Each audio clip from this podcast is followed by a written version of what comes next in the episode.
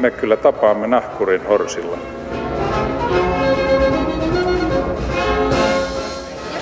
Mä sanoin, että minä juon nyt kahvia. Hyvät ihmiset ja kaikki muutkin, tervetuloa taas. Turkkilaiset ovat eläneet naapureinamme jo niin monta vuotta ja me olemme käyneet jo niin monta kertaa Turkissa, että luulimme tietävämme, mikä Turkki on ja miten turkkilaiset ajattelevat. Mutta viime aikoina olemme joutuneet arvioimaan käsityksemme Turkista uudelleen. Mitä Turkissa oikein tapahtuu, kuka sen takana oikein on ja mikä turkilaisten päässä oikein liikkuu. Siitä, siitä otetaan tänään selvää ja vieraina ovat kansanedustaja Osan Janar. Tervetuloa. Kiitos, kiitos. Ja Suomen ulkopoliittisen instituutin tutkija ja Turkki-asiantuntija Toni Alaranta. Kiitos, kiitos. Ja meillä on lähetysikkuna auki, sitä, sitä kautta saatte yhteyttä meihin ja toisiinne, jos haluatte. Arvon vieraat, ei oikein voi avata vitsikästi tätä keskustelua, koska viimeksi eilen tapahtui Etelä-Turkissa häissä isku, jossa ilmeisesti pikkupoika poika räjäytettiin tappamaan yli 50 ihmistä. Mikä se tilanne siellä oikein on? Kuka kukin on?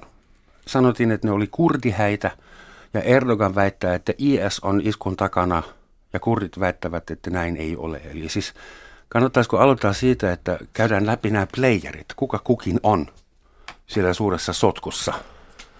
No joo, siis kyllä nyt hyvin todennäköistä mun käsityksen mukaan, että islamilainen valtio tai siihen niin kuin orientoituvat ryhmät on tämän eiliseiskun takana.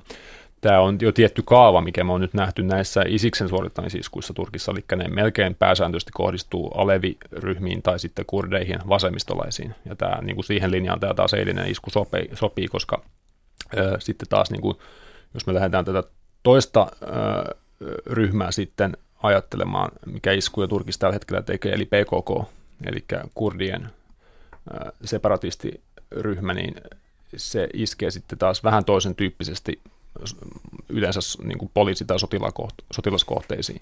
Kohteisiin. Että nämä on nämä kaksi niin kuin, ryhmää, jotka nyt sitten tässä niin kuin toimii tässä kentällä. Ja, ja, kolmas iso peluri on sitten yksinkertaisesti Turkin valtio.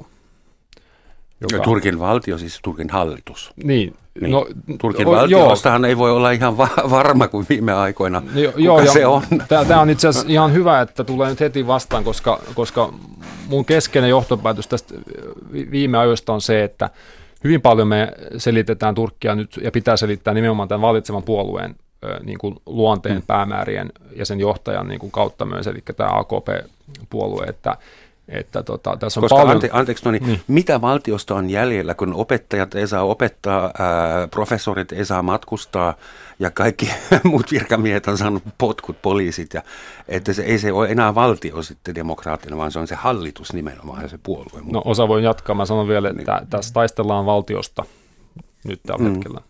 Mm. Miten mm. turkilaiset itse ymmärtää, sä nyt oot niinku anteeksi, ulkoturkkilainen tai yberturkkilainen. Mutta siis kuinka sä käsität sen koko sotkun siellä? No mä voisin sanoa näin, että ähm, kun, kun katsoo tälle ulkopuolelta, niin joskus näkee asiat vähän selvemmin ja, ja eri tavalla kuin ne ihmiset, jotka elää siinä maassa. Ja, ja tämän huomaa, kun, kun, kun käy lomailemassa ja juttelemassa sukulaisten kanssa, kavereiden kanssa. Ähm, Turkissa tapahtuu todella valitettavia asioita, siis näitä iskuja, ähm, kurdikapinalliset, kurdikapinalliset ISIS ja, ja ne on ollut tekemässä ja sitten vallankaappaus kauppauksen yhteydessä tai sen yrityksen yhteydessä kuoli noin 250 ihmistä. Et Turkki elää todella, todella niin kuin, ähm, valitettavia aikoja. Turkkilaistaustaisena äh, tulee, tulee tosi voimaton olo ja, ja ähm, me, toki mä haluaisin, että Turkki voisi hyvin ja, ja ihmiset eläis ähm, sovussa ja, ja tavallaan hyvinvointi kasvaisi siellä maassa. Ja se on myös suomalaisten etu, mm. että, että Turkki, Turkki voi hyvin ja, ja voidaan tehdä yhteistyötä ja niin edelleen. Mutta mut, mulla on siis mun päällimmäisen ajatuksena on turhautuminen. Mm. Että et, mä oon syntynyt Istanbulissa, tykkään käydä siellä paikan päällä. Ootko, anteeksi, ootko syntynyt Euroopassa? Ää, Aasian puolella, Üsküdarissa. Aasian puolella. ja tota, joo. Mut, mm. mut mä, mä siis, kävin, siis Turkissa a- ei ole ketään, jonka puolella sä voisit olla tai jo, johon sä voisit niinku solidarisoitua tässä tilanteessa? No kyllä mä, mä niinku äänestän vaale, vaaleissa totta kai ja, ja äänestän parhaan, parhaan vaihtoehdon mukaisesti. Niitä vaihtoehtoja ei ole kauheasti. Ja, ja toki siis mä, mä oon solidaarinen niille ihmisille, jotka haluaa demokraattisempaa Turkkia, Turkkia, jossa sananvapaus on, on, on, on paljon laajemmin kuin, kuin nykypäivänä, ja, ja tavallaan ne, jotka tukee demokraattisia mm. päämääriä, ne on ne ihmiset, ne on ne kansa, kansalaisjärjestöt ja, ja, ja yksittäiset toimijat, että et niihin mä, mä assosioidun ja niitä mä mm. tuen. On paljon kavereita, jotka, jotka tekee tällaista hyvää, hyvää työtä, jo, missä tavallaan parannetaan naisten asemaa ja, ja yritetään saada demokraattisen äm, ikään kuin valti, valtion instituutiot äm, niin kuin rakennettua ja, ja tuo, tuotua esille. Mutta mut ei se helppoa ole. Ei se, ei se helppoa ole. Turkin piti olla loistava onnistunut esimerkki valtiosta, jossa äh, on länsimaalainen sivistys ja itämainen äh, uskonto, jotka rinnas, rin, käsi kädessä rauhanomaisesti elää ja sitä rataa tämmöinen sekulaarinen valtio. Ja nyt ollaan tilanteessa, jossa turkilaiset itse hurraa hallitukselle, joka haluaa viedä heiltä oikeudet ja, ja palottaa kuolemanrangaistuksen. Et mm. mistä se johtuu? Kuinka se on mahdollista? Onko tämä joku henkinen taantuma nationalismi niin kuin synkimpiin aikoihin vai? Uh, no mä en, mä en nyt ylipäätänsä tuota, tätä, on paljon puhetta, puhetta siitä, että ruma nationalismi no, nostaa päätään ympäri Eurooppaa. Sitten voidaan puhua, että nyt se nostaa päätään Turkissa. Okei, on siinä jotain ideaa, mutta mä suhtaudun kyllä tutkijana koko tähän nationalismin projektiin hyvin paljon, niin kuin, mä näen siinä paljon enemmän niin kuin nyanssejä. Mä en suostu sitä näkemään minä mustavalkoisena. Totta kai tällainen niin kuin, tämmöinen tota, no, niin ultranationalismi on, on hyvin ikävä ja se tekee rumaa jälkeä, mutta siis kysymys on kuitenkin niin kuin, ö, Turkinkin tapauksessa ö, hyvin vahvasta väännöstä siitä, että mitä me olemme yhteisönä ö, kansakuntana. Ja, ja tätä on, tätä, tätä on niin kuin käyty sieltä ö, Osmanivaltion loppuajoista saakka ja varsinkin sitten tämän tasavallan perustamisen jälkeen. Ja kyllä tämä kaikki, mitä me tänäkin päivänä nähdään, niin on osa tätä prosessia. Mutta kun sä puhuit tästä ö, suurista odotuksista, niin se on tietysti tälle ajalle leimallista, että oli valtava odotusarvo siitä, että Turkkiin syntyy tämmöinen historiallinen synteesi, siis siinä mielessä, että että tässä niin kuin kymmenen vuotta käytännössä puhuttiin sitä, että meillä on tämmöinen, tota, no niin, muodostuu liberaalidemokratia muslimienemmistöisissä maissa, jossa sitten saman aikaan tämä jollain tavalla niin kuin vaikuttaa tämä uskonto niin kuin politiikassa. Ja nythän me tiedetään, että mitään tämmöistä historiallista synteesiä ei ole olemassa, sitä ei ole rakennettu. Se, mäkin olen sitä mieltä, että se olisi voinut olla mahdollista, mutta äh, kyllä tämä puolue AKP, joka Turkki johtaa, niin kyllä se sieltä 2007 saakka niistä vuosista eteenpäin on rakentanut jotain ihan muuta projektia. Ja sen projektin ytimessä on tämmöinen hyvin hajottava, toiseutta rakentava projekti, jossa tämä tasavallan sekulaarisointi, länsimaalaistamisprojekti tehdään tämmöiseksi vastakuvaksi jollekin aidolle sunni-islamilaiselle turkkilaiselle kansakunnalle. Tämä on tietenkin yksinkertaistava, mun täytyy sen nyt näin nopeasti tässä sanoa, mutta tästä siinä on mun mielestä kyse. Joo, no mä voisin siis jatkaa ja, ja tavallaan Tonin kanssa samaa mieltä, että vuoteen johonkin 2007, 2008 asti Turkista puhuttiin tällaisena mallimaana, mallimuslimimaana, joka, jossa talous kasvaa, jossa, jossa kansalaisoikeudet on jotenkuten vielä kasassa, mutta, mutta se alamäki on ollut aika nopea. Ja, ja toki me var, siis ne, jotka tuntee Turkkia, niin ne näkiviä tavallaan niitä merkkejä, niitä negatiivisia merkkejä aiemmin, mutta, mutta sitten se tuli esille Gezi-mielenosoituksissa ja muutamassa muussakin tapauksessa. Esim. esim. se Gezi-mielenosoitus Aalto, joka, joka muutama vuosi sitten Turkissa alkoi, pääosin nuoret lähti kaduille vaatimaan laajempia kansalaisoikeuksia ja, ja tavallaan yritti vastustaa tätä Erdoganin regiimin ähm, tällaista no, autoritaarisuutta, itsevaltastumista, niin, niin kun ne koki sitä poliisiväkivaltaa, niitä vesitykkejä, kun, kun ihmiset katteli TVstä ja, ja kyynelkaasuja ja niin edelleen, niin silloin havahduttiin siihen, että, että, että nyt, nyt ei, ei kaikki asiat ole kunnossa. Ja se oli varmaan, se oli varmaan yksi niitä, niitä suurimpia tota, tavallaan merkkejä lännessä, että, että, että alettiin pohtimaan, että onkohan tämä, tämä, tämä menossa hyvään suuntaan. Kuinka jakautunut Turkin yhteiskunta sitten on tällä hetkellä? Että kuinka, ja, ja... Me ollaan oltu Osanin kanssa näistä jakolinjoista puhumassa aikaisemminkin ja niitä siellä tosiaan on ja en mä tiedä, voi olla, että me joskus ehkä itsekin syyllistyn siihen, että mä kärjistän niitä jo liikaakin, mutta se on ihan selvää, että siellä on, on kyllä niin kuin aika, aika tota, noin, syviä jakolinjoja, että Yksi on just tämä, että kun tämä tasavalta aikanaan luotiin ja siihen länsimaalaistamisprojektiin lähdettiin, niin vaikka monet tutkijat sanoivat, että se ei pinnalliseksi, että se ei koskaan ulottunut niin kuin syvälle siihen yhteiskuntaan, se pitää paikkansa. Isot osat jäi ulkopuolelle, mutta kaupunkeihin suurempiin syntyy, varsinkin läntiseen Turkkiin syntyi tämmöinen tota, tähän maallistamis- ja länsimaalaistamisprojektiin kiinnittynyt keskiluokka, joka sitten on nähnyt monenlaisia vaiheita ja on itse asiassa tässä välillä ollut aika nationalistinen ja suhtautunut hyvin kyynisesti ja skeptisesti myös länsimaihin. Se pitää muistaa, että se ei ole mikään siis semmoinen niin kuin ollut kaikki näitä vuosikymmeniä minä, mikään semmoinen länsimaalaisuuden airut siis siinä mielessä, että, että se olisi jotenkin niin kuin yksisilmäisesti suhtautunut tähän. Siellä on vahva semmoinen niin kuin perimä myös siitä, että länsimaat jollain tavalla uhkaa Turkkia, koska, koska tämä tasavalta synnytettiin tämmöisen niin kuin, sodan jälkeen, jossa läntiset suurvallat Turkkia mennessä palotella. Se porukka on siellä, se on se porukka, ketä tässä on viimeiset kymmenen vuotta eniten niin kuin, tuntenut selkäpiissään kylmiä väreitä, kun, kun, kun sitten tämä, tavallaan tämä Anatolian kaupungeista muodostunut tämmöinen tota, noin, uusi keskiluokka, joka on ihan eri tavalla niin kuin, konservatiivinen, näkee niin kuin uskonnossa, uskonnolla semmoisen merkittävä rooli elämässään. Se on vaurastunut, ne on tehnyt hyvää bisnestä tästä 80-luvulta saakka, Tyrkut Ösalin aikakaudelta saakka. Puhutaan, puhutaan tavallaan, että koko tämä Mm, tota, omistava luokka siellä on pikkuhiljaa niin kuin muuttanut muotoaan, että se ei ole enää pelkästään se Istanbulin sekulaari eliitti, vaan on syntynyt uusi eliitti, vastaeliitti. Nämä kamppaleen vallasta ja sitten on näitä etniset jakolinjat tietysti ja sitten ennen kaikkea tämä hyvin suuri sosiaalinen kuilu rikkaiden ja köyhien välillä. Mm. Kuka se Gylen on ja se Gylen liike, mikä sen rooli tässä kokonaisuudessa on? Mä luin monestakin lähteestä, mm. että ilmeisesti länsi aliarvioi sen, sen äh, tiukkalinjaisuutta ja sen uskonnollista potentiaalia. Onko näin? Mitä tiedetään siitä?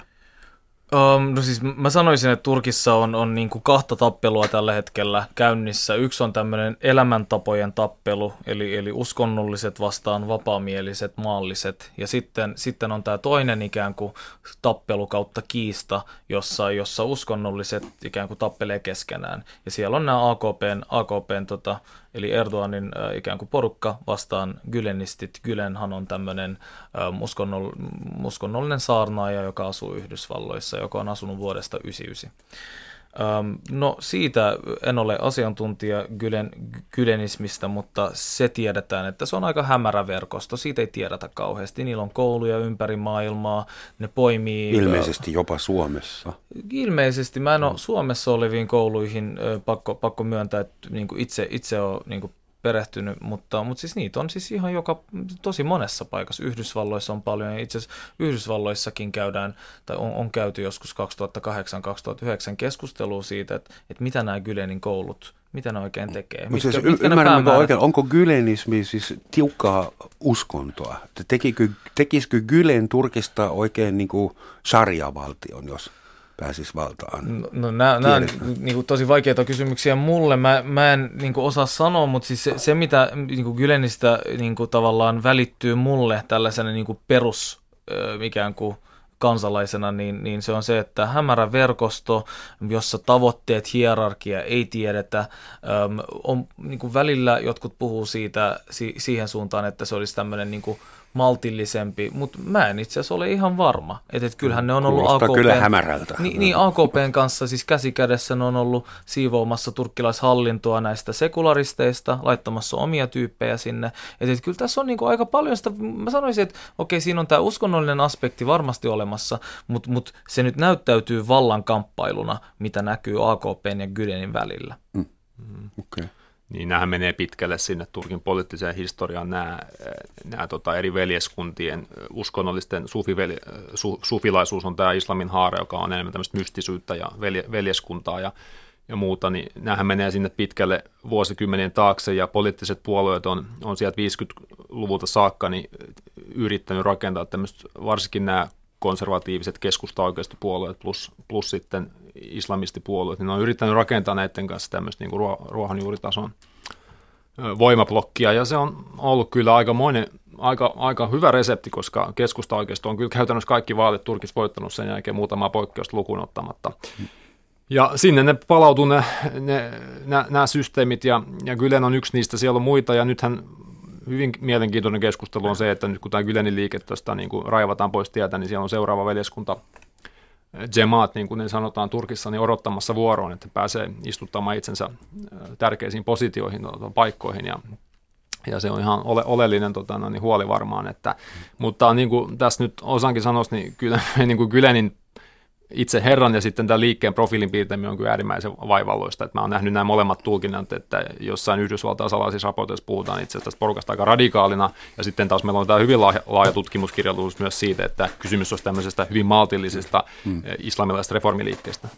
Huolestuttavalta se joka tapauksessa kuulostaa, ja siltä, että Turkissa ei ole kauheasti lobbia semmoiselle ihmiselle, joka haluaisi vapaampaa ja hauskempaa ja liberaalimpaa, länsimaalaisempaa elämää. Meidän että sä sanot, että osan kamppailu on, on siitä, että tiukka vanhoillinen linja, uskonnollinen tai sitten länsimäläinen liberalismi, eli en mä tiedä, niin kuin party drugs, homoavioliitto, mm, mm, mm. ilmaisia polkupyöriä kaikille. No siis ihan Va, niin, niin naisten, siis, siis tavallaan sukupuolten niin, tasa-arvo. Ja, niin. Joo, siis se, se, mitkä ovat mahikset, että Turkissa se puoli se liberaali, se, se kirjava puoli voittaa tämän taistelun. Kyllä pakko tässä myös, myös haukkuu näitä esimerkiksi sosiaalidemokraatteja, jotka on ollut CHP-puoluetta, joka on ollut esim. pääoppositiopuolue tässä monta kautta, kolme kautta. Ja, ja ei, ei pelkästään ehkä niitä haukkuu, mutta muitakin tavallaan oppositiovoimia, että, että tähän ei ole saatu synnytettyä mitään vastavoimaa tähän konservatiiviseen liikkeeseen. Ja se on, se on yksi ongelma, koska, koska tavallaan kun mietitään vaihtoehtoa, niin, niin se jää ikään kuin tosi ohueksi. Ja, ja sitä voi ehkä, ehkä sanoa, joo, siis kuten sanoit, niin vapaamielisillä, mallisilla, niin on, on niin poliittisesti aika, aika kapea tila. Totta kai niitä ihmisiä on aina kun käyn Istanbulissa, niin käyn näissä hipsteri ähm, kaupungin osissa hengailemassa. Tosi kiva, kiva aina olla niissä paikoissa. Et siellä on tosi iso, tai siis siellä on tosi, tosi paljon tätä, tätä jengiä, varsinkin isoissa kaupungeissa, mutta, mutta, mutta se poliittinen ikään kuin, ähm, niin kuin poliittisesti, poliittisella kartalla he eivät ole iso, iso voima. Ähm, AKP on pystynyt saamaan noin 50 prosenttia vaaleissa, äm, siis tosi pitkään, eli nyt on ollut neljät vaalit ja ne on voittanut neljät vaalit niin, että ne on pystynyt muodostamaan yksi puolueen hallituksen. Sä oot suomalainen kansanedustaja, mm. ja mä oletan, että se olisi kaksoiskansalainen, myös Turkin kansalainen. On, on. Mitä sulle tapahtuisi, jos sä lähtisit nyt Turkkiin sun hipsterikavereita tapaamaan, sisään polttamaan ja teetä juomaan ja puhuisit avoimesti sun mielipiteestä niin kuin tässä nyt. Mitä sulle siellä Turkissa tapahtuisi?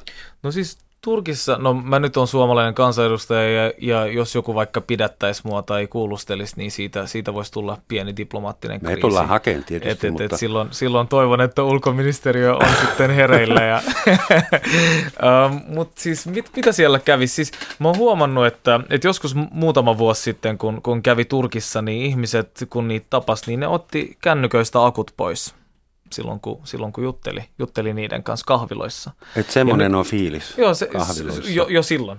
Ja tällä hetkellä iPhoneista ja noista muista kännyköistä ei pysty edes ottaa akkuu pois, että et se, on, se on vähän, vähän, vähän tukalampi tilanne. Ne Mut, kerätään oli, jonnekin takahuoneeseen. Mutta Turkissa, kun Suomessa on käyty tätä kuplakeskustelua paljon, että onko joku puna, punaviher kupla versus joku muu vaikka perussuomalaiskupla, niin Turkissa on aidosti kuplia. Siis äh, ky- mä olin uuden vuoden aikana äh, ihan yksissä bileissä ja kyllähän, kyllähän se, se niinku, se näyttäytyy just sellaisena tosi niin kuin vapaamielisenä äm, tota, paikkana. Ja, ja, ja sitten sit jos matkustaisi puol, puoli tuntia johonkin toiseen suuntaan, toiseen kaupungin osaan Istanbulissa, niin ihan eri, eri, eri meininki. Että et kyllä ky, ky se jako on olemassa. Turkissa on istu tällä hetkellä tuhansia, ehkä kymmeniä tuhansia ihmisiä vankilassa. Ilmeisesti Erdojanilla ja hänen poliisilla oli valmiita pidätyslistoja sinä päivänä, kun alettiin pidättää ihmisiä. Mikä niiden, mahdollinen, niiden ihmisten mahdollinen kohtalo on? Että mihin pitää varautua, että esimerkiksi äh, mikä se matkustuskielto akateemikoille ja mm. nämä kaikki rajoitukset, sananvapaus, media, median tarkastaminen, sensuuria, että kuinka pahaksi se menee? Joo, no mä, mä lähden vastaamaan vaikka vielä siitä, että, että tosiaan Istanbul, Ankara, Izmir, jos puhutaan näistä kolmesta, ne on, ne on niin suuria kaupunkeja, ja Istanbulistakin käytetään sanaa tai muotoa, että kyse on niin kuin City of World's Desire. Siis se, ne on niin isoja kaupunkeja, että siellä elää kaikki elämän rikkaus väkisinkin. Ei sitä ihan helppoa. City of World's Desire. Desire. Niin, se kuvaa sitä hyvin, että kaikki siis haluaa sen haltuunsa ja se antaa kaikille jotain. Ei, ei tämmöistä, tämmöisiä niin kuin paikkoja tietenkään hetkessä mihinkään yhteen ruotuun pistetä. Se on ihan selvä juttu. Siis kaikki toiminta, osaan taas kuvasi, niin se elää näissä isoissa kaupungeissa tänä päivänäkin.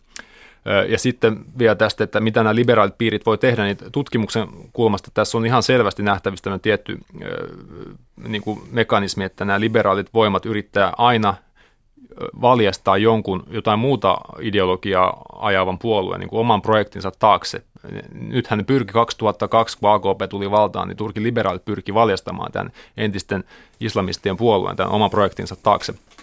Ja, ja nyt se päättyy katastrofiin luotiin tämmöinen Leviathan, joka sortaa kaikkia muita kuin omia kannattajia. No näistä pidätyksistä, joo, listat oli olemassa, sen on hallinto Erdogan itse myöntänyt, koska ö, aika hyvinhän AKP on tiedossa, ketä nämä ihmiset on, koska niitä on sinne tarjo- tarkoituksellisesti positioihin nostettu tässä viimeisten vuosien aikana, jotta niistä on päästy niistä maallisista piireistä eroon. Ja nyt sitten putsataan isolla kädellä ei, ei, t- tässä on ongelma se, että mäkin lu- olen aika varma, että siinä vallankaappauksen yrit, yrittäjissä on, on tämmöinen gylenistinen runko. Siellä saattaa olla muitakin toimijoita, joidenkin profiili ei, ei niin kuin mahdu tähän gylenistiin, mutta se runko on gylenisteistä koostuva ja, ja se on ihan ymmärrettävää, että tämmöinen porukka ajetaan alas, mutta sitten tässä menee paljon tavallista kenkäkauppiasta, niin kuin on nähty. Ei, ei ne voi olla millään tavalla vastuussa tästä vallankaappauksesta, vaikka ne olisi ollut Gylenin liikkeessä jollain tavalla mukana.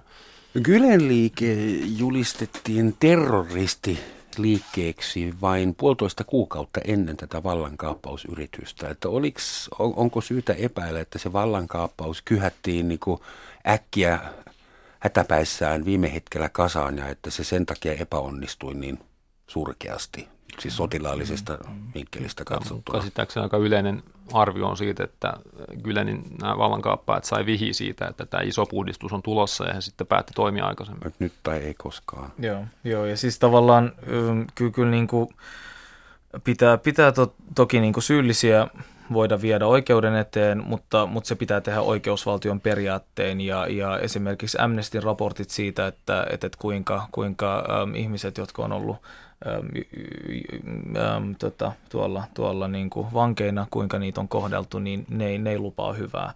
Että, että, ja, ja kuten Toni sanoi, niin, niin se, että pitää, pitää, niin on huolena, että muutkin äm, tällaiset toisinajattelijat olisi olis tavallaan näissä irtisanomisissa mukana, niin, niin se on huoli, kun, kun, kun puhutaan näin, näin isoista luvuista. Erdogan on kuulemma kehottanut kansalaisiaan antamaan toisiaan ilmi vääristä mielipiteistä. Että se mm. kuulostaa hyvin ikävällä tavalla tutulta menetelmältä.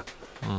Hyvät ihmiset, tämä on varmasti sopiva hetki muistuttaa meitä kaikkia siitä, että olette ystävien seurassa, kuuntelette Suomen yleisradiota, Romansatsin maamikirjaa ja tänään puhumme Turkista ja Turkin tämänhetkisestä tilanteesta. Ja studiossa vieraina ovat kansanedustaja Osan Janar ja Suomen ulkopoliittisen instituutin tutkija Toni Alaranta. Nyt ollaan taas kartalla.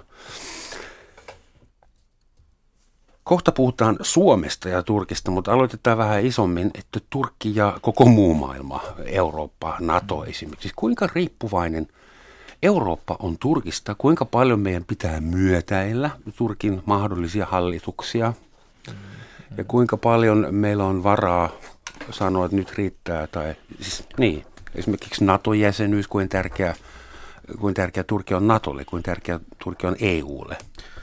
No mä voisin sanoa tämän, tämän EU-aspektin, kun olen, olen Suomen eduskunnassa ja, ja käydään paljon keskustelua Turkista ja Turkin roolista pakolaissopimukseen liittyen. EU ja, ja Turkkihan solmi pakolaissopimuksen muutama kuukausi sitten ja tota, siinä, siinä oli vähän sellaisia piirteitä, että, että EU halusi ikään kuin sulkea rajat ja sitten ja, ja vasta, vasta palveluksena – äm, niin kuin suljettiin silmät Turkin sisäiseltä polarisaatiolta. Ja, ja kun puhuin tästä Suomen eduskunnassa, pidin puheenvuoroja ja sanoin, että, että, että ihmisoikeuskysymyksistä ei pidä tinkiä ja niitä pitää tavallaan tuoda esille. Ja, ja muistetaan vielä myös se, että Turkin silloinen pääministeri Ahmet Davutoglu oli, oli täällä äm, tapaamassa Juha Sipilää. En ole yhtään varma, että onko ihmisoikeuskysymykset tuotu esille. Et, et, ähm, se on sitten niin kuin meidän pääministerin Sipilän vastattavana asiana, mutta puhuit myötäilystä, niin kyllä tässä on selkeä, myötä, selke, selkeää myötäilyä, koska, koska EU tarvii Turkkia tässä pakolaishommassa. Et iso kysymys tällaisena niin kuin eurooppalaisen demokratian ja, ja vapaamielisyyden kannattajana minulle tulee, että, että jos me luovutaan pakolaisten tilanteessa ikään kuin näin, näinkin tärkeistä asioista kuin ihmisten oikeudesta hakea turvaa ja niin edelleen, mistä me voidaan seuraavaksi luopua. Ja sitten toinen kysymys on toki NATO. Turkkihan on Naton tietääkseni toisiksi suurin niin kuin, sotilas, sotilasmahti. Totta kai Yhdysvallat ja Turkki on ollut pitkäaikaisia liittolaisia, mutta, mutta kyllä tässä näkyy myös, myös selkeätä, selkeätä niin kuin, niin kuin riitelyä viime vuosien aikana näiden osapuolten välillä, mutta, mutta en usko, että Yhdysvallat olisi, olisi niin kuin luopumassa tästä liittolaisuudesta. Kyllä Yhdysvallat tarvitsee Turkkia siinä Kunhan alueella. vähän uhkailevat.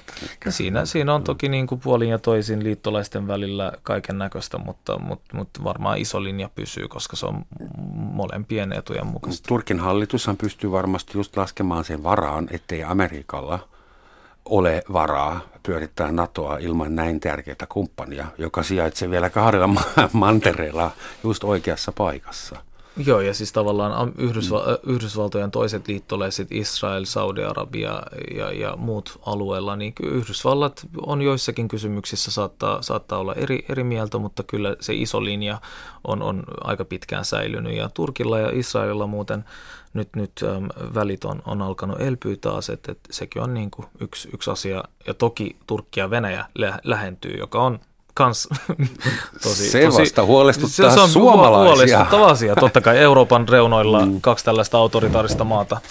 Jos, jos ne alkaa pitää laajemminkin yhtä, niillä on, niillä on Syyriassa ja Krimillä erimielisyyksiä, mutta, mutta katsotaan, miten tämä kehittyy. Ennen kuin kysyn sulta tuo, niin miten tuo Venäjän ja Turkin lähestyminen huolestuttaa mahdollisesti Suomea, niin Saksan Valtion varainministeri Wolfgang Schäuble sanoi viime viikolla, että äh, on tärkeää, että Turkin kanssa tullaan toimeen. Ihan riippumatta siitä, että kuka siellä on vallan kahvassa. Että naapurin kanssa täytyy, eli siis niin kuin Schäuble voisi syyttää suomettumisesta ihan täydellisestä. Ja toiseksi musta on vähän hassu, että Saksassa ulkopolitiikkaa hoitaa ilmeisesti valtion varainministeri. Mutta siis onko äh, Erdoganin ja Putinin orastava miehinen ystävyys syytä ryppyotsaisuuteen? no, joo, no siis äh, mä varmaan toistan itseni nyt tässä, mutta, mutta mä nyt korostan melkein joka tilanteessa sitä, että että Turkissa on ihan selvä näkemys sieltä oikeastaan jo 90-luvun lopulta, siis ennen joku tämä nykyinen puolue tuli valtaan, niin, niin kuin hakea tämmöistä uutta itsenäistä paikkaa maailman politiikassa. Se, ne kylmän sodan kuviot, joihin, joihin tota, no niin, Turkki, turkkisen strategisen kulttuurinsa ja ulkopolitiikka perustui, niin ne meni palasiksi ja sen jälkeen on haettu uutta paikkaa. Ja, ja siinä oli paljon positiivista ensin nähtävissä. Ja myös AKP-kauden aika, niin kuin alussa oli paljon positiivistakin nähtävästä, tämmöistä niin kuin talousintegraatiota siinä Mustaan merellä ja lähi ja, ja, ja semmoista, niin kuin mikä, mikä vaikutti ihan ok hommelilta, mutta siihen on sitten tullut hyvin paljon kaikkea muuta, muuta tota jatkoon. Ja, ja sitten tämä Syyrian ja, ja arabikevään jälkeinen Lähi-Itä-projektit, jossa se on ollut tätä muslimiveljeskuntaa niin sisarpuolueiden ajamista vä- väkisin valtaan, niin se on ollut täydellinen katastrofi ja iso osa Turkin nykypäivän ö, väkivallasta ongelmista itse asiassa palautuu sinne, sinne Syyriaan. No tämä Venäjä-kuvio, niin se ei ole mitään uutta. Tässä on tosiaan kymmenen vuotta ainakin rakennettu tämmöistä niin kuin yhteistyötä Venäjän kanssa. Se on osa tätä, että ollaan mahdollisuuksien mukaan niin kuin itsenäinen toimija, että ei olla lännestä riippuvaisia, mutta ei myöskään haluta Venäjästä riippuvaiseksi. Ja tasapainolla on siinä välissä, ja se on se pitkä linja. Ja nyt tässä erilaisia kupruja tulee sitten sen mukaan matkaan, koska Turkki ja Venäjä kuitenkin monessa maailman politiikan tilanteessa sitten taas napit vastakkain. Ja se oli, ne, ne niin kuin tassuteltiin siljääksi niin kauan, kunnes sitten Syyrian taivaalle se homma romahti tuossa ja nyt sitä paikkaillaan. Eli kysymys on tämmöistä niin normalisoimisesta. Ja kavereita näistä ei koskaan tule missään semmoisessa niin syvällisessä mielessä, mutta myös täytyy huomata, että tämä nykyinen Turkki, AKPn alainen Turkki, se ei ole missään länsimaiden leirissä ideologisesti. Se, se on islamilais-konservatiivinen valtioprojekti, joka siellä on käynnissä, ja ja se, se ei myöskään länsimaiden kanssa tule koskaan kaveriksi sillä mielessä, kun ei, ei myöskään Venäjän kanssa. Ei, en mä usko siihen. Mutta, mutta esimerkiksi eilen tuli uutinen, että Turkki harkitsee Inchirlikin lentotukikohdan, eli siis NATO-lentotukikohdan avaamista venäläisille sotilaslentokoneille, ja sehän olisi vähintäänkin aika iso provokaatio päästä Joo. venäläisten lentokoneet amerikkalaisten viereen. Joo, mutta tässä on tietysti mahdoton nyt sanoa, mikä kaikki on bluffi. Mm. Siellä on hyvin vahva länsimaiden vastainen mieliala Turkissa tänään, ja se ylittää jopa tämän AKP, se, se menee osittain sinne jopa sekulaarin opposition puolelle. Miksi he vihaavat meitä? no. Mekö ollaan niin kivoja? Niin, eri ihmisillä siellä on tietenkin eri syitä. Se, mm. täytyy muistaa. Niin, mutta mistä se voi johtua? Osa, osaat sä niin avata, että minkä takia Turkissa on, on länsimaalaisa vastainen? Mulle tuli pahin kysymys. tota, niin, siis mä voisin sanoa, niin kuin, että, Putinilla ja Erdoganilla on samanlainen, samanlainen retoriikka länttä vastaan, että, että se, on, se, se pitää huomata ja, ja länsi on aina se, se mörkö, joka, joka tekee väärin ja sisäpoliittisesti tämä toimii, toimii ilmeisesti hyvin, kun nämä, nämä molemmat, molemmat johtajat vetää tätä, tätä linjaa. No mistä tällainen länsivastaisuus Turkissa voisi johtua? Mielenkiintoinen kysymys, on aika vaikeakin kysymys. lähi on sellainen paikka, jossa salaliittoteorioita on, on aika paljon ja, ja Turkki kuuluu myös, myös tähän, tähän samaan sarjaan, että et, et, on pienestä asti kuullut sellaisia, siis ihan niin kuin oli ohimennen ihmisten siis sille toteamuksia niin kuin siellä, siellä sun täällä parturissa, kaupassa, että et no joo, länsi haluaa aina pahaa meistä. Ja siis tällä hetkellä, kun mä mietin, että, että haluaisiko länsi pahaa Turkista. Länsi haluaa rauhassa no, lomailla niin Turkissa. Mä sanoisin, ja... että länsi ei todellakaan halua mitään uutta Syyriaa Turkkiin. Et, et, et, ku, siis se, mitä Turkissa tapahtuu, se tulee vaikuttaa meihin, siis suoraan. Turkki on 80 miljoonan ihmisen maa, ja jos siellä tilanne lähtisi todella, todella pahaan suuntaan, niin, niin sitten tulee niin semmoinen pakolais Niin, silloin me nähdään kunnon pakolaiskriisi. Että et tavallaan kyllä niin kuin länsi tämä on mun havainto. Mä sanoisin, että mitä länsi haluaa on se, että Turkki lähestyisi ähm, niin kuin länsimaisia demokratioita, talous toimisi, käytäisiin kauppaa. Ja, ja, mutta pakko myös sanoa, että Turkin hallitus, vaikka ne puhuu tosi länsivastaisesti, niin kyllä ne tarvii myös EUta. Siis EU-aluehan on Turkin ähm, suurin vientialue, mi- mihin ne vie, vie, vie tavaraa. Et siinä mielessä se ei ole ihan, ihan niin kuin... Eli EUlla on varaa käyttää vähän muskelia. No kyllä mä sanoisin, kyllä, kyllä EU pitää olla ainakin mun mielestä näissä ihmisoikeuskysymyksissä paljon, paljon vahvempi, koska vaikka Turkki yrittää, yrittää vaikuttaa siltä, että niille on aivan sama. No niin Schäuble just ilmoitti, että katsotaan läpi sormia, kunhan keskusteluyhteys. Mutta kyllä mä, mä, mun mielestä me unohdetaan tässä vähän se, että nämä ei ole toisesta poissulkevia asioita. Siis Venäjä on myös hyvin riippuvainen niin kuin taloudelli, taloudelliselta mieleltä niin kuin EUsta e ja länsimaista ja ja sama on Turkki, ja silti niin me nähdään näissä molemmissa maissa tämmöinen niin kuin nationalistinen projekti, jossa on ihan selvästi tätä länsimaisuuden vastaisuutta. Ja, ja ihan samalla tavallahan me haluttiin aikanaan nähdä hyvin myönteisessä valossa, ja oli hyvin vahva usko siihen, että tämä talousintegraatio, yhteiset edut, vetää pikkuhiljaa Venäjän tähän niin kuin yhteiseen säveleen ja että sen kanssa mm-hmm. muodostuu tämmöinen... Ostamalla su- ja käymällä kauppaa. Niin, niin ja puhuttiin paljon sosiaalistumisesta tähän yhteiseen tavallaan niin kuin, ja näin, nä, tämä oli vahva usko myös Turkin kohdalla, mutta mä en niin kuin ihan tätä, mä en osta tätä tarinaa ihan, ihan sellaisenaan, että maailmassa on muutakin kuin, kuin talous ja nämä voi olla saman aikaan nämä projektit päällekkäin. Ö, otetaan nyt tämä yksi lause sieltä islamilaisten maiden yhteisön tota, kokouksesta, jos Erdogan sanoi, onko siitä joku puolitoista vuotta aikaa, että hän sanoi julkisesti tämän, että, että uskokaa mua, että länsimaat ei halua me, me, mitään hyvää meillä, ne haluaa ne halu meidän lasten kuolevan. Ja hän sanoi tämän pari päivää sen jälkeen, kun hän oli ollut Obaman kanssa lounalla Washingtonissa. Ja nyt kaikki tietenkin sanoo, että tämä on pelkkää retoriikkaa. No siinä on paljon retoriikkaa, mutta ei, ei se nyt ole pelkkää retoriikkaa. Mä edelleen korostan sitä, että, että t- tässä on tämmöinen niin kuin, ö, ö, aika syvä kuilu sen suhteen, että mi- miten nämä toimijat niin näkee oikeutetun maailmanjärjestyksen. Esimerkiksi tässä on paljon tässä AKPn projektissa semmoista, että että tota, länsimaille ei itse asiassa olisi mitään asiaa olla lähi vaan että se on vähän niin kuin Turkin takapihaa. Siinä on paljon tätä neo-Osmanin pullistelua siitä, että, että Turkin itse asiassa pitäisi johtaa jollain tavalla tätä aluetta ihan riippumatta siitä, miten se niin kuin realisoituu, ei kovin hyvin. Silti se niin kuin on jatkunut näihin päiviin asti ainakin, että, että mä en ihan pelkäksi retoriikaksi näitä juttuja kuitenkaan, kuitenkaan laskisi. Niin siis voisiko se johtua siitä, että, että, että ähm, niin kuin ystävistä on pulaa, että, että, että kun Turkki on, on niin kuin tavallaan ajautunut aika ahtaalle ja, ja tavallaan niin EUn kanssa ei oikein mene hyvin ja on, on monia muitakin maita, jossa, jossa niin kuin mm. ei voida, joiden kanssa ei voida solmia hyviä suhteita, niin sitten sit haetaan jotain, jotain uutta.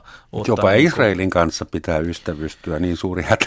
Mutta itse asiassa Turkin ja Israelin suhteethan on ollut tosi pitkään ennen, ennen itse asiassa niin kuin Erdoania silloin, silloin tavallaan kun, kun sekularismi oli ehkä vähän enemmän voimissaan, niin ne on ollut aika, aika hyvät. Ne oli todella hyvät 90-luvun suhteet kyllä. No. Hyvät vieraat, puhutaan vielä, ettei se vaan unohdu Suomesta ja Turkista ja Turkin suomalaisista, Suomen turkilaisista ja kaikista mahdollisista kulttuuri- ja biologihybrideistä ja kielihybrideistä. Ää, tilasto kertoo meille, että tällä hetkellä Suomen maankamaralla asuu vähän yli 7000 Turkin kansalaista, josta noin 5000 on miespuolisia ja noin 2000 on naispuolisia. Emme nyt lähde analysoimaan tätä sukupuolijakaumaa, se on ihan eri ohjelman paikka. Mutta siis turkkilaisia on huomattavasti enemmän, teitä on enemmän kuin meitä täällä osan. Pari tuhatta. wow. Miten teidän nähdäksenne Turkin viimeaikaiset tapahtumat ovat vaikuttaneet Suomessa asuviin turkkilaisiin, ja koska suurin osa heistä elää jonkun suomalaisen kanssa symbioottisessa tilassa, niin kuin heidän mm. Lähisukulaisiin ympäristöön. Joo, ja heillä on, heillä on myös tota, varmasti lapsia, joilla ei välttämättä ole Turkin kansalaisuutta, että, että se luku voi olla voi olla jopa, jopa enemmän kuin toi, toi 7000, mm. siis luku ö, niistä ihmisistä, joilla on joku yhteys tai tausta, ö, tausta Turkis, Turkissa. Mutta onko Suomessa ollut reaktioita Kölnissä oli 30 000 pro-Erdogan mielenosoittaja vähän aikaa sitten. Turkin lähetystö vaikutti hyvin rauhalliselta, kävelin aamulla ohi. Joo, joo siis, siis Suomessa, jos, jos miettii vaikka Turkin vaalien lopputulosta, viime vaalien tulosta, vaalithan on, milloin ne oli viime vuonna?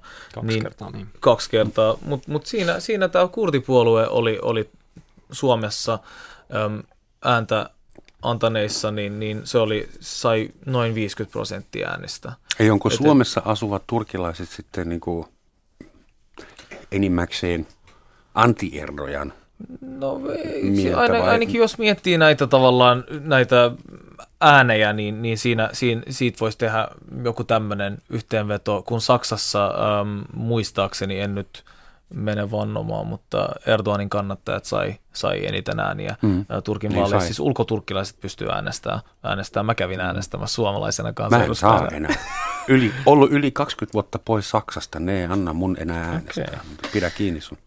Joo, mutta siis, siis se on jännä, kun siis mä, mä, kannatin tasa-arvoista avioliittolakia silloin monta vuotta sitten, kun, kun se oli pinnalla ja totta kai kannatan edelleen ja ihmisoikeuskysymyshän se on, niin, niin silloin nämä konservatiivit keski-ikäiset miehet itse asiassa kävi jossain Facebookissa mun kimppuun ja, ja puhuivat siitä, että olen unohtanut, äm, mistä olen tullut ja, ja olen unohtanut kulttuurini. Ja se oli aika hämmentävää, koska ne halus, halus omistaa tai monopolisoida turkkilaisuuden ja mä olin, mä olin se marginaali.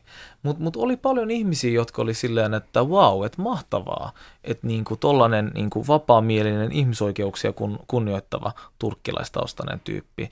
Että et, et, kyllä mä sain tosi paljon tukea myöskin. Et, et kyllä mä sa, sa, ja mä en siis vaaleissa mä en todellakaan keskittynyt mihinkään Turkin asioihin, koska mä näin, että mä en halua olla tässä tappelussa mukana. Et eduskuntavaaleissa mulla oli ihan suomalaiset vaaliteemat. Totta ja, kai, ja, ja, ja siis, et, et, mut No siis 7000 on aika, aika paljon ihmisiä, mutta kuitenkin niin kuin. Anteeksi, osa tekee mieli kysyä ja kysyä, miltä se tuntuu henkilökohtaisesti nuorelta mieltä, että sulle kasvaa semmoinen symboliarvo, että susta tulee nyt se, se hyvä turkkilainen, se liberaali, tasa-arvoinen niin kuin, kuinka jaksat kantaa tätä? Niin, mutta siis se, se ei ole mikään asia, mitä mä oon yrittänyt rakentaa. Mä oon niin, niin ollut niin, tämmöinen tavallaan, että, että, että mä, mä oon totta kai Suomessa, jos kunnioittaa ihmisoikeuksia, niin myös Turkissa se pitää tehdä. Ja, ja mä teen ihan mielelläni näin. Mä, mä oon aina, aina ollut näissä kysymyksissä tosi tarkka. Ja, ja toki hienoa, jos joku, joku inspiroituu siitä, joku, joku turkkilaistaustainen nuori. Mulla on tullut pari, pari sellaista uskonnollisesta perheestä lähtöisin olevaa tyyppiä, jotka, jotka äm, niin kuin, haluavat olla vähän vapaamielisempiä, mutta, mutta ne ei näe ehkä liikkumatilaa kauheasti. Ne on tullut salaa sanoa, että hei, teet mahtavaa tuunia. street et, worker. Rikotaan, rikotaan niin näitä, näit, tota, mikä... Mut varovasti, että tulee vielä fatva päälle, jos... No ei.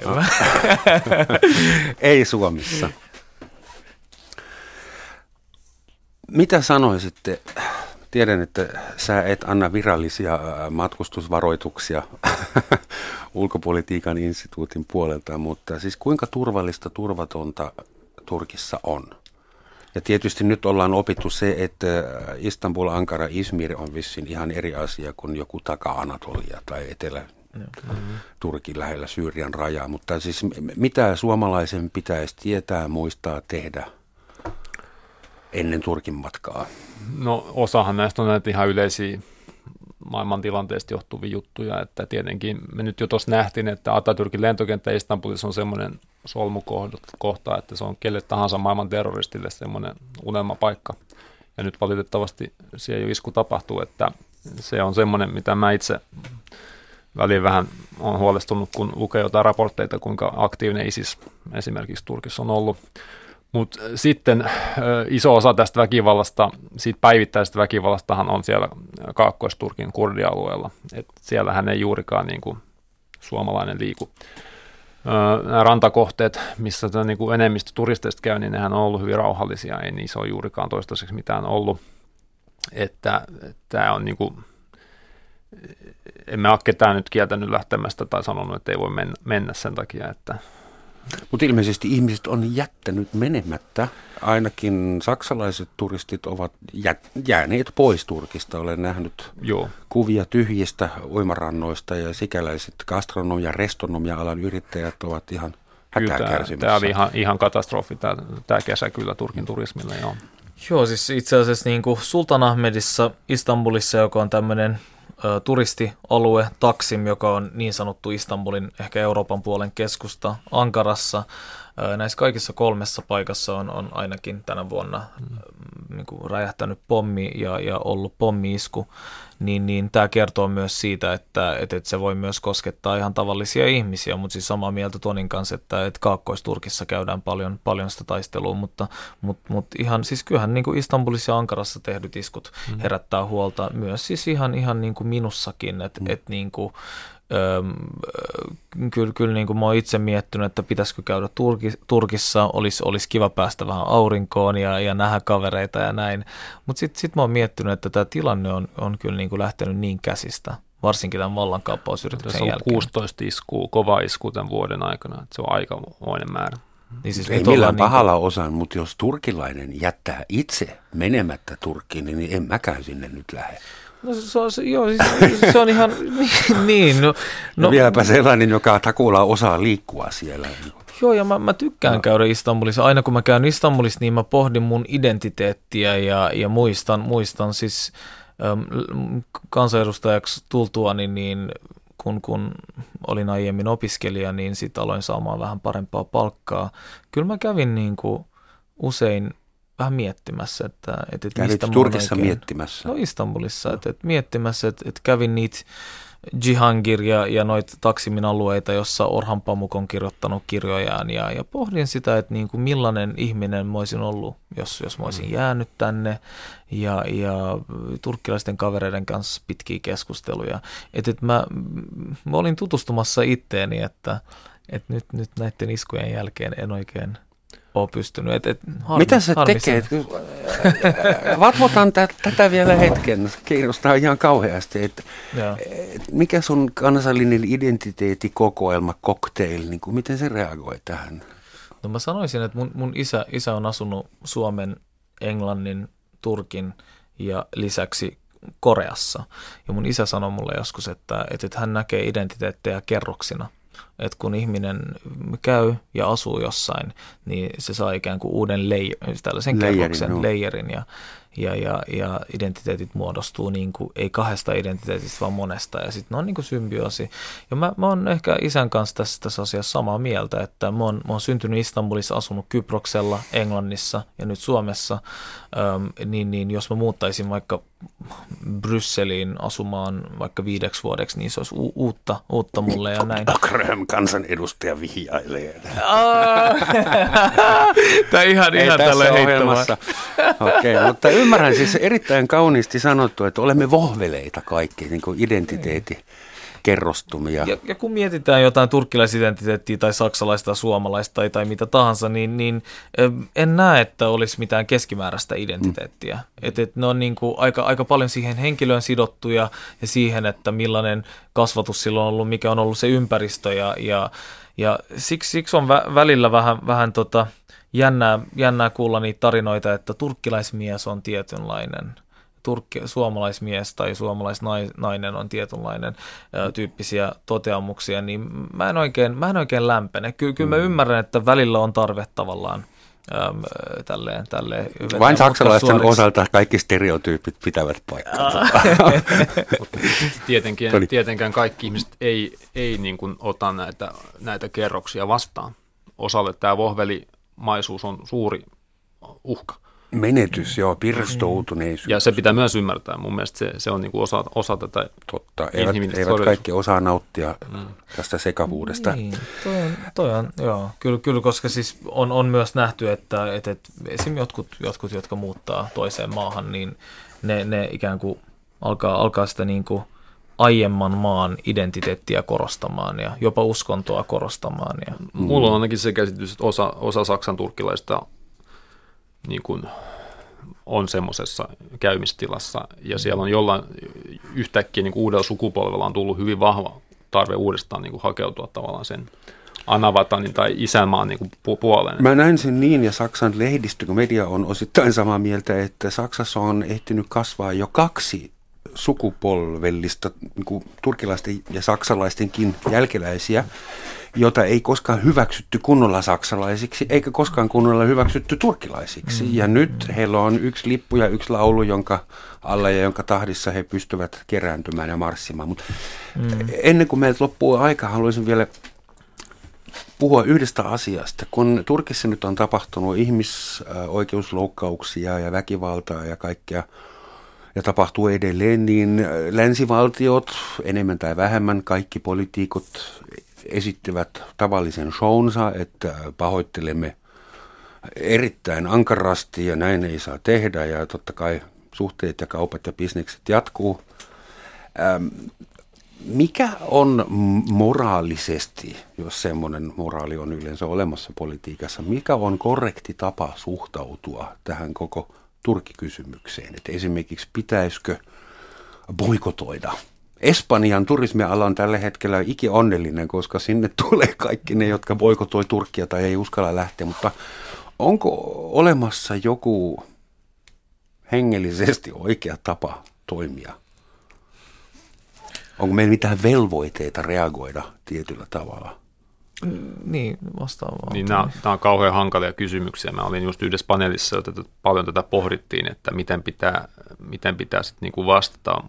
Mun käsittääkseni niin kuin se yksi oppisuunta on tämä, että, että aina pitäisi pyrkiä siihen, että toimimaan jollain tavalla ainakin ruohonjuuritason kansalaisyhteiskunnan kautta niin, että sinne kohdemaahan, niin tässä tapauksessa Turkkiin jää tavallaan niin kuin joku elintila hengittää myös mu- muunlaisille äänille, jos se regimi alkaa olla hyvin opress, niin kuin tämmöinen painostava. Mutta muuten niin nämä on kauhean vaikeita asioita niin kuin ulkopuolelta öö, ohjailla tai, tai pyrkiä niin kuin järjestämään, että, mutta sitten e, ehkä se ongelma on niin kuin se, että kaikkiin ei suhtauduta samalla tavalla ja sen, sen takia se näyttäytyy niin kuin välillä hyvin kyseenalaiselta se, se, että joidenkin kanssa pidetään paljon kovempaa ääntä siitä, että miten toimitaan ja, ja toisten kanssa taas ei ja se varmaan aiheuttaa aika paljon niin kuin sitä tuntuu siitä, että mikä tässä on tämä pelin nimi, että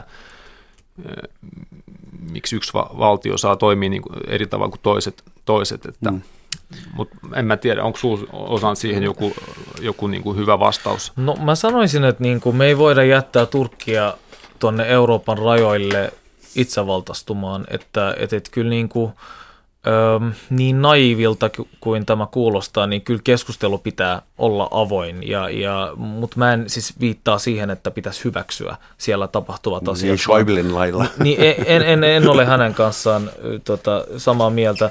Öö, boikotit toki, toki voi niin kuin antaa taloudellista öö, ikään kuin öö, viestiä, mutta, mutta niin kuin, jos, jos öö, sitä kautta pystytään sitten, pystyy Erdoganit sun muut ikään kuin rakentamaan sellaista kuvaa, että länsi haluaa vaan pahaa, niin, voi, käy. Mm. niin että et siinä, siinä voi olla se tavallaan takaiskuna. Um, no mä, mä, mä oon siis sitä koulukuntaa, joka sanoo, että EU pitää tehdä, tehdä enemmän. Et, et on, on kysymysmerkkejä, Tonin kanssa me ollaan puhuttu näistä aika paljon, että et, et, onko se järkevää vai ei, mutta mä sanoisin, että kyllä, niin kuin, kyllä, kyllä EU pitää olla niin kuin vahvempi tässä ihmisoikeus. Haluuko Turkki oikeasti EU-jäseneksi? No siis tämä ikuisuuskysymys ei se varmaan... Vai teeskenteleekö Turkki haluavansa EU-jäseneksi? No vaikka Turkki teeskentelisi, niin, niin on, on meidän etujen mukaista, että, että saadaan Turkki vähän tähän suuntaan. Tavallaan, että, että, että pidetään se niin kuin lähellä meitä. Neuvottelut kuin itämaisilla markkinoilla. Niin, se, on, se on hankalaa. Mä, mä, mä kirjoitan parhaillaan briefaria työni puolesta, jos mä otsikkoon, että Ending the Politics of Pretending, eli kyllä mä olen niin kuin sitä mieltä, että kyllä me jonkunnäköisen uuden arvion paikassa ollaan väkisinkin. Hieno homma. Rehellisyyttä, rehe, reilua meininkiä, ruisleipä pöytään. Että näin saadaan turkki länsimaalaisiksi ja länsivalaistumaan. Joo, mäkin syön ruisleipää, niin eiköhän se onnistu muilta. Hieno homma. Mä syön kyllä edelleen croissant. Ja suuret kiitokset Osan Janar ja Toni Alaranta. Mä yritin löytää jonkun kivan turkilaisen sananlaskun, käännettynä englanniksi tietysti, ohjelman lopuksi ja löysin semmoisen, jolla haluan rohkaista kaikkia liberaalia ja kirjavuutta kaipaavia siellä Turkissa ja meilläkin. Kuulemma vanha turkilainen sananlasku väittää, että jokaisella on iki oma tapansa syödä jogurttiaan. Mm. Näillä sanoilla. Joo. Kiitos. Gyle gyle. gyle gyle, kiitos.